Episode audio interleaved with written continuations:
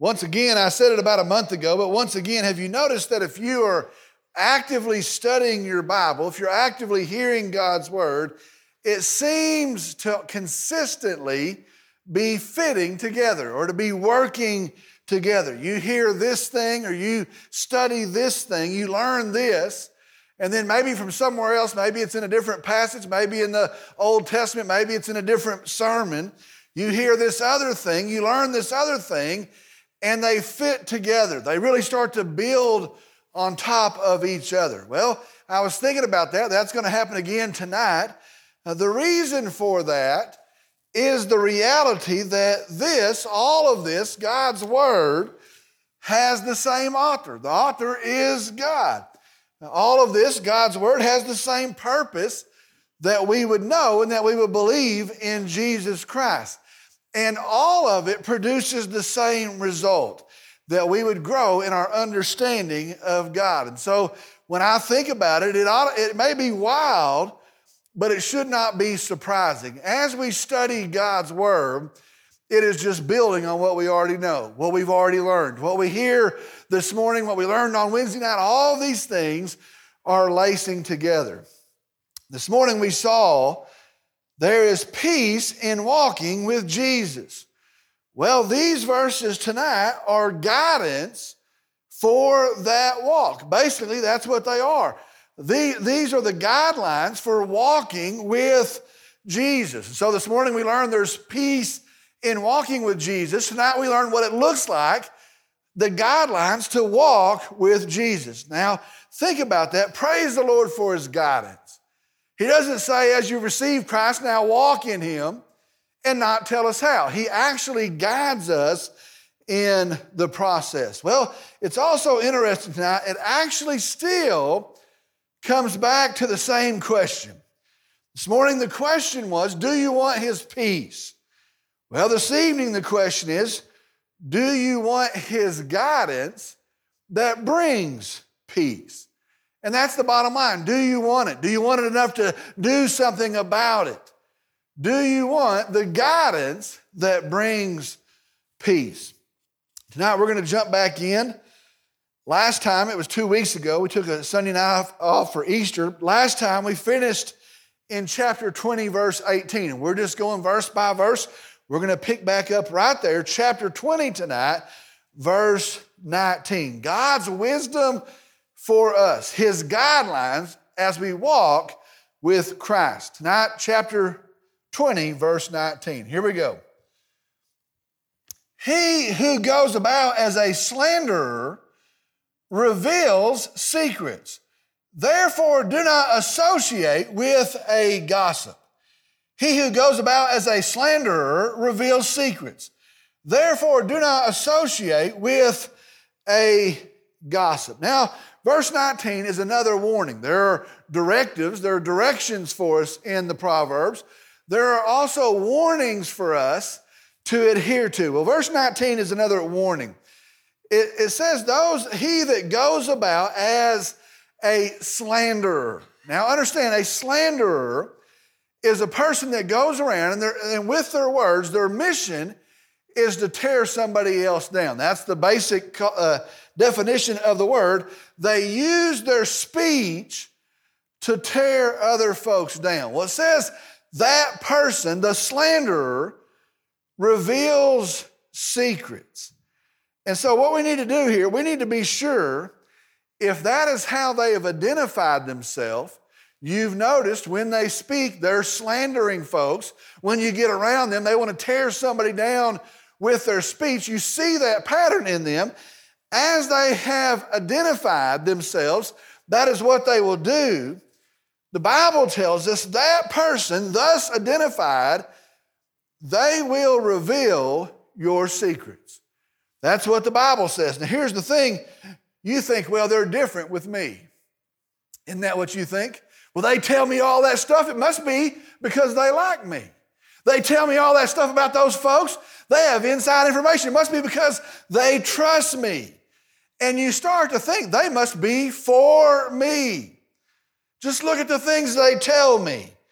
Well, here's what the Bible says that person thus identified, they will betray you. That's what the Bible says. A person that's identified as a slanderer, they're not for you, they're not with you. They will tell your secrets. Now, let me tell you something I figured out in life. There are people that we trust that we share things with. Those are called dear friends. We trust them and we tell them things, we share things with those people. I want to tell you this the worst kind of betrayal is for a person to break that type of trust.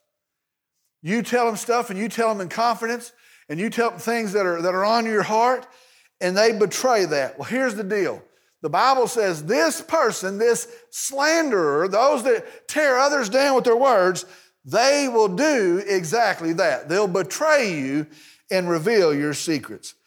It says, therefore, do not associate with a gossip, a person that gossips, this person that talks about other folks. Here's what it literally translates a gossip literally have nothing to do with their lips. That's what it says in Hebrew. Have nothing to do with their lips. Now, I'm good with that. I agree with that. Here's the truth of that. Here's what it's saying do not listen to them. In fact, do not even give them an opportunity to speak.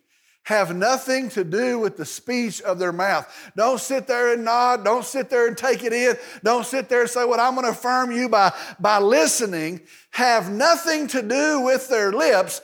Do not associate with them. Don't even let them speak. All right, that's the first verse. Verse 20. He who curses his father or his mother, his lamp will go out in a time of darkness. He who curses his father or his mother, his lamp will go out in a time of darkness. Here's what the verse means it's another warning, another person for us to watch out for. And it says, a person who turns against their parents. They are not grateful for their parents. They're not grateful for the sacrifices made by their parents. They do not respect them, they do not honor them in their role that they have served in as parents. And so they curse them. The literal translation is it's not to just cuss them, it is actually to curse them, it is to wish they were dead. That's what it means to, to wish they were dead.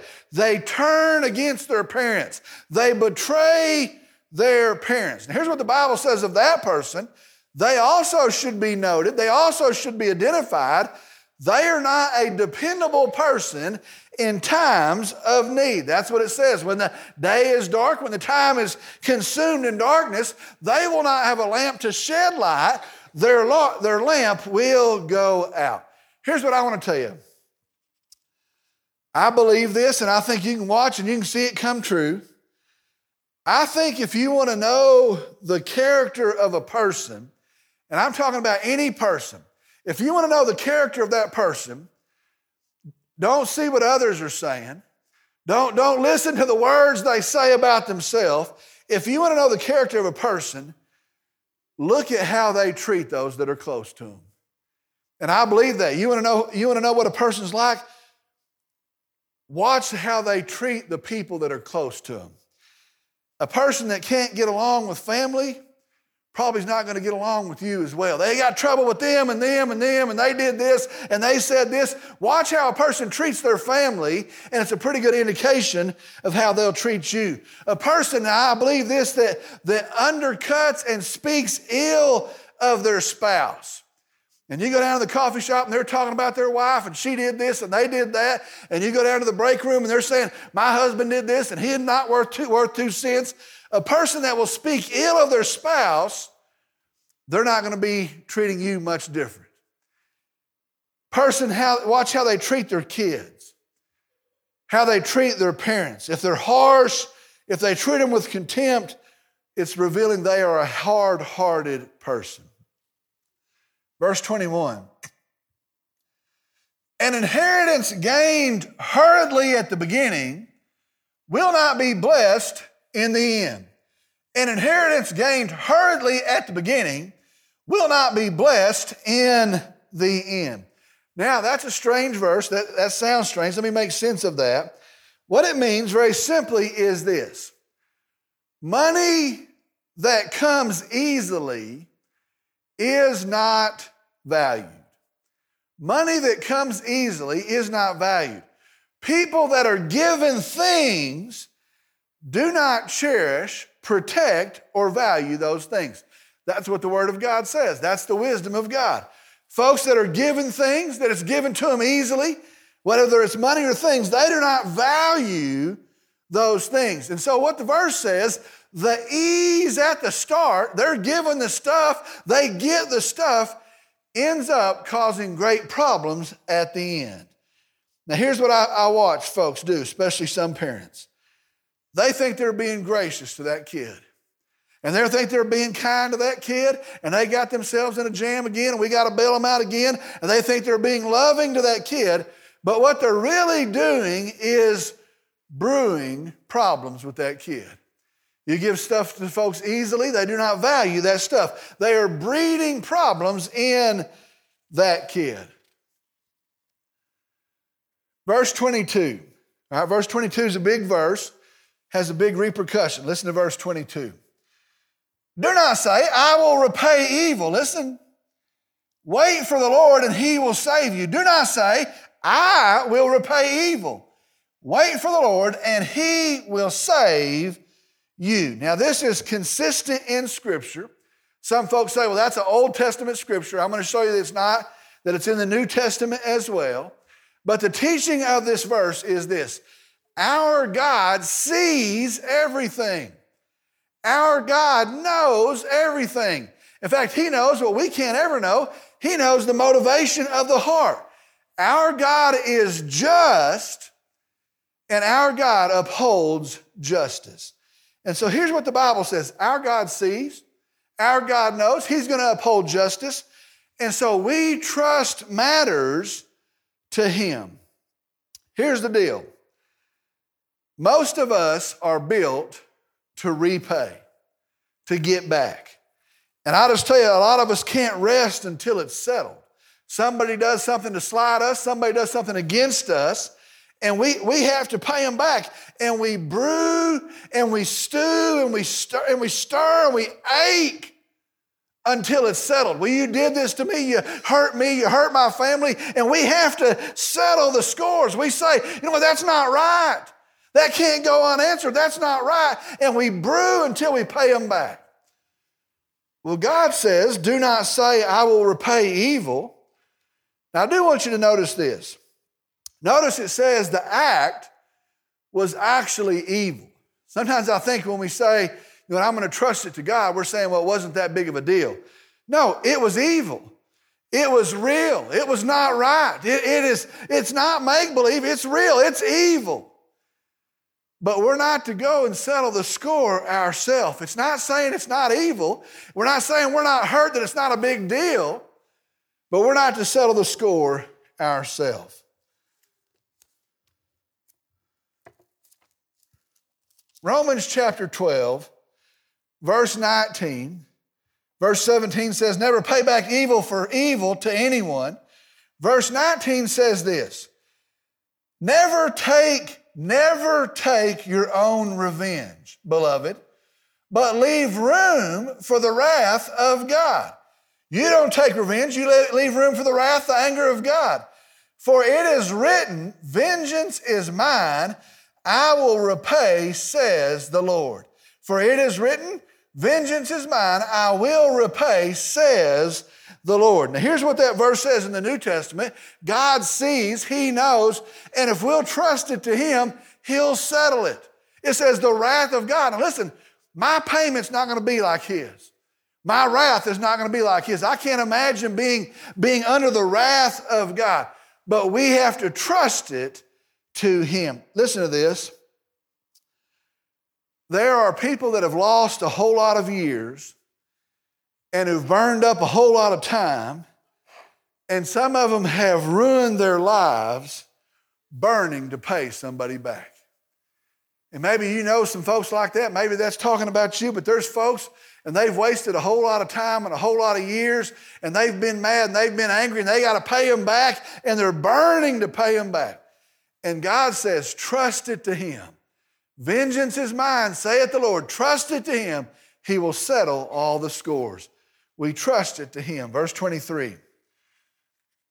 Differing weights are an abomination to the Lord, and a false scale is not good. Now, this is a reoccurring theme. We see it over and over.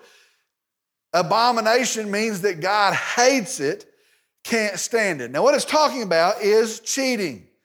It is saying, you know what, I'm going to sell you a pound of something and, and actually pr- producing three quarters of a pound of something. It is saying, I'm going to work eight hours and messing around and goofing off for four of those hours. It is not delivering what you promise. It says, God hates if you promise something, but do not deliver what you promise. It is cheating. Listen, cheating does not line up with the character of God. He is honest. He is totally honest. He is trustworthy. He is faithful. Cheating does not line up with the character of God. So, as a witness, it cannot exist in the people of God. We have to be honest in our dealings. We have to be trustworthy. We have to have integrity in our dealings. Verse 24. Man's steps are ordained by the Lord. How then can man understand his way? Deep verse again. Man's steps are ordained by the Lord. How then can a man understand his way? Now, this again is a complicated verse. Uh, our Bible study this afternoon for our teachers was, was talking about a subject that leads into this, but basically it means this we are to trust God. Man's steps, the, the, the actions of the world as a whole, God is in control. And so there may be some things we do not understand. There may be a plan we do not like. We may think to ourselves, you know what, I'd do it differently if I were doing it. But the fact is, we do not see it the way He sees it. We're not infinite in wisdom. And so, where we're not understanding, we have to trust that God is faithful and is trustworthy in all things. We're trusting God. You know, I could go down a whole list. There's a lot of results we do not like. What about a child that dies early? What about an illness that somebody gets? What about death itself? Well, I, I would have timed that differently. I would have done that differently. Those are hard things, but the, the Bible is saying God is in control and He's trustworthy over all things.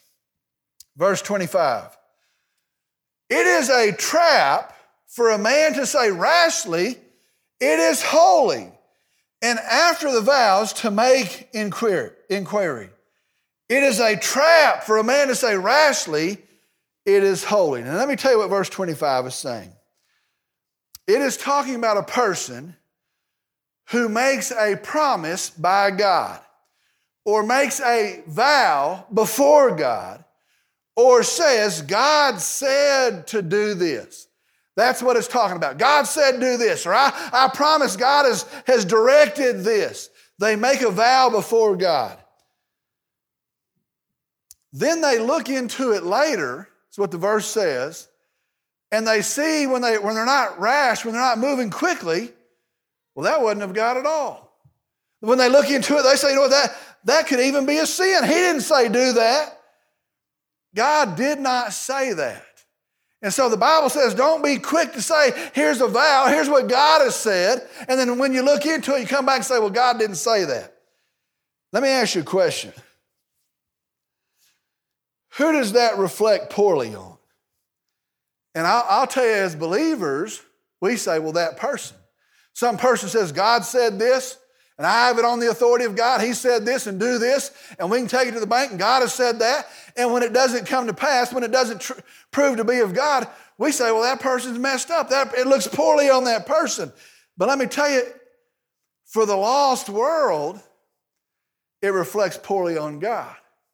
And that's the truth. When you say, God has said this, but He didn't, and God said this will come to pass and it doesn't, it reflects poorly on God. I was thinking about something. Some of y'all will remember, some of y'all won't, but some of y'all remember Oral Roberts. Oral Roberts in 1980 was bringing in $80 million a year, 85 on a high year, $80 million a year. In 1986, he only brought in 55 million. And so I don't know if folks are catching on. I don't know what's happening. Only, he only brought in 55 million. And so in 1987, I, the reason I remember it, because I remember thinking how crazy it was. I, I was a junior, senior in high school. In 1987, he has a prayer tower there in Tulsa, Oklahoma. And he comes out and he says, God told me to go in the prayer tower, go to the top of the prayer tower, and to stay there until $8 million comes in. That's what he said. Until $8 million comes in, go to the prayer tower. He says, and it's on Los Angeles Times, New York Times, all three TV stations. It's all over the news. It goes out as a national news story. Oral Roberts has gone up in the prayer tower, and if he doesn't have $8 million, then he ups it and says, you know what, God's going to call him home. Then he ups it again and says, if it doesn't happen by the end of March, then God's going to take him home. He says, I will go from here in the prayer tower and I will see Jesus. That's what he said. I need $8 million. If I don't have it by the end of March, I believe it was the 22nd of March when he started. If I don't have it, I will see Jesus. I want to tell you what happened the last day of March. He had $3.5 million. There was one guy that was a Methodist preacher that didn't believe in what he was saying, but said, I hate to see him die, and gave a million nine. He came out of the prayer tower and he said this God changed his mind. That's what he said. He, you know what? He lived, I think, another 20 years. They, they raked in a whole bunch of money from a bunch of other folks in different ways. But I want to tell you, for believers, guess what we say? Oh, Roberts must be messed up. He must be doing something I don't know. But you know what the lost people say?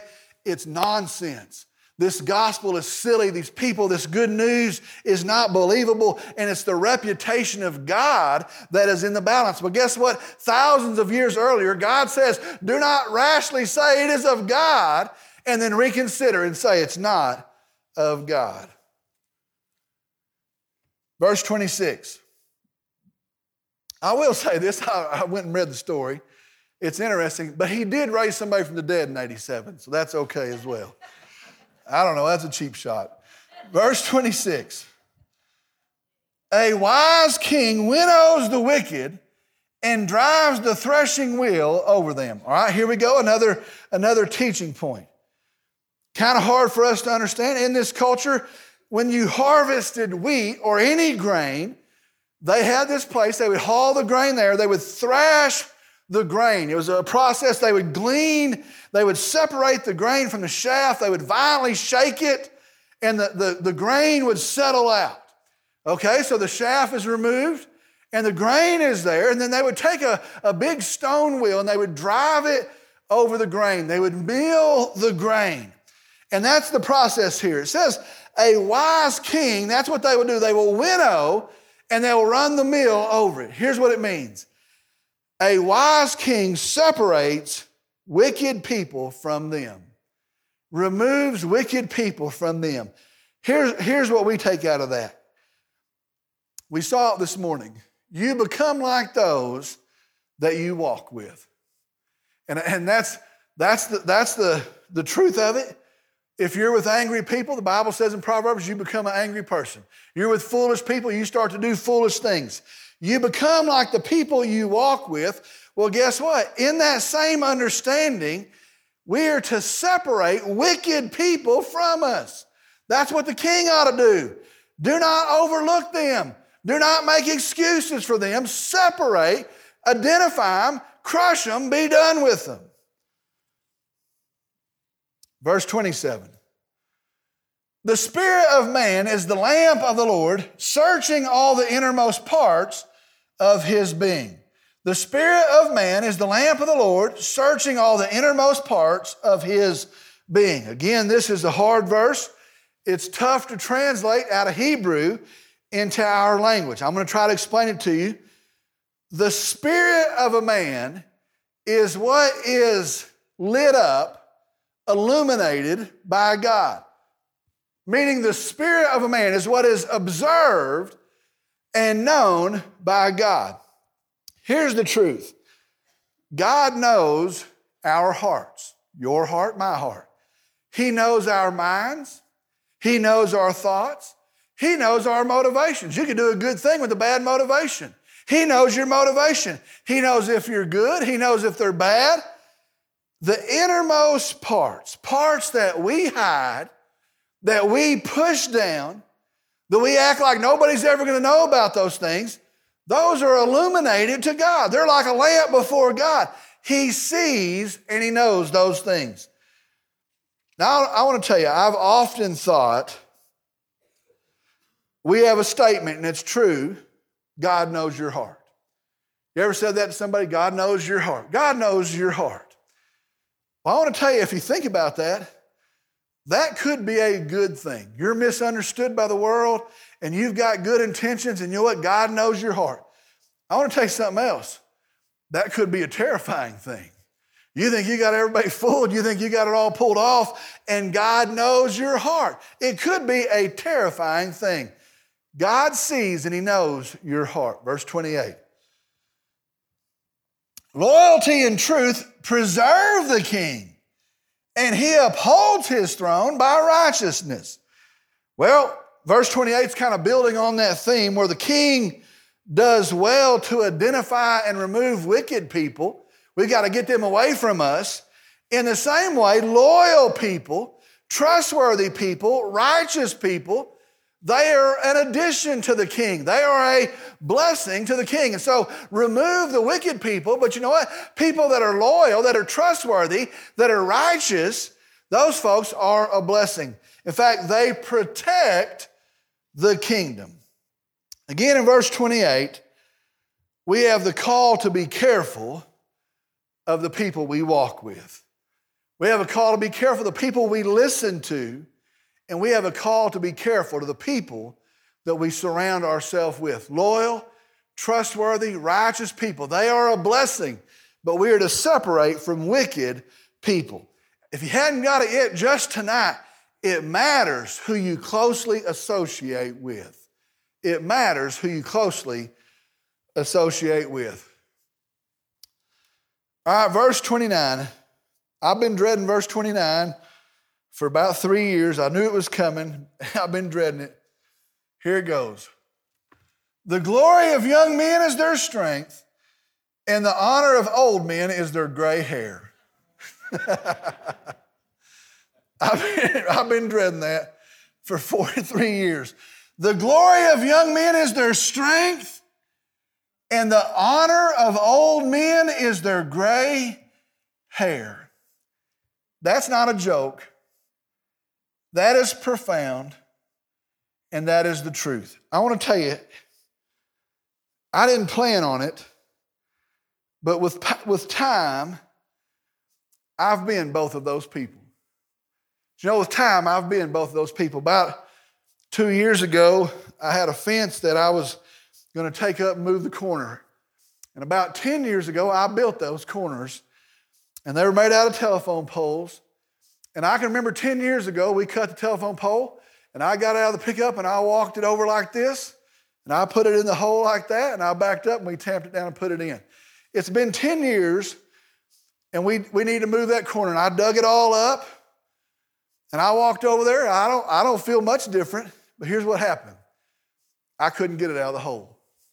And so I got down, I, I got my neck bowed up, and I got down under it, and I stood up, and I couldn't get it out of the hole. And so I got mad and I backed up and thought, well, I'm not that bad of shape. I'll tell you what, I'll get that. And I got up there and I and I got a hold of that post and I, I pulled, you know what I couldn't? I couldn't get out of the hole. And so here's what I had to do. I had to dig the hole deeper and let it fall over and then roll it to where it was going next. True story. It'll get worse. I, I believe it. I've been both of those people, but let me tell you something I, I can tell you tonight as well. Praise the Lord for the time that it took for my hair to get gray, that I got to raise three awesome kids.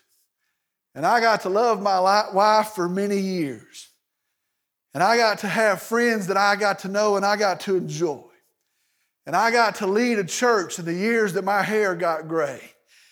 And I got to preach there is good news in Jesus Christ as my hair got gray. Praise the Lord for days that we live until our hair gets gray. The glory of young men is their strength, and the honor of old men is their gray hair. Verse 30 stripes that wound scour away evil, and strokes reach the innermost parts. Here's, here's the point to verse 30. We're going to end this chapter. We're going to end right here. Correction is necessary. I think that's an awesome way to end this chapter. You know what? The truth is necessary. You know what? It may convict us and it may hurt us and we may not like it and we may flare up, but correction is necessary. And God, that is good and gracious, gives it to us. Those that He loves, He corrects, He rebukes, He disciplines. You know what? Correction, it's a hard thing. Truth is a hard thing, it is a gracious and good thing. I'm going to ask if you'll stand, please. I'm going to lead us in a word of prayer.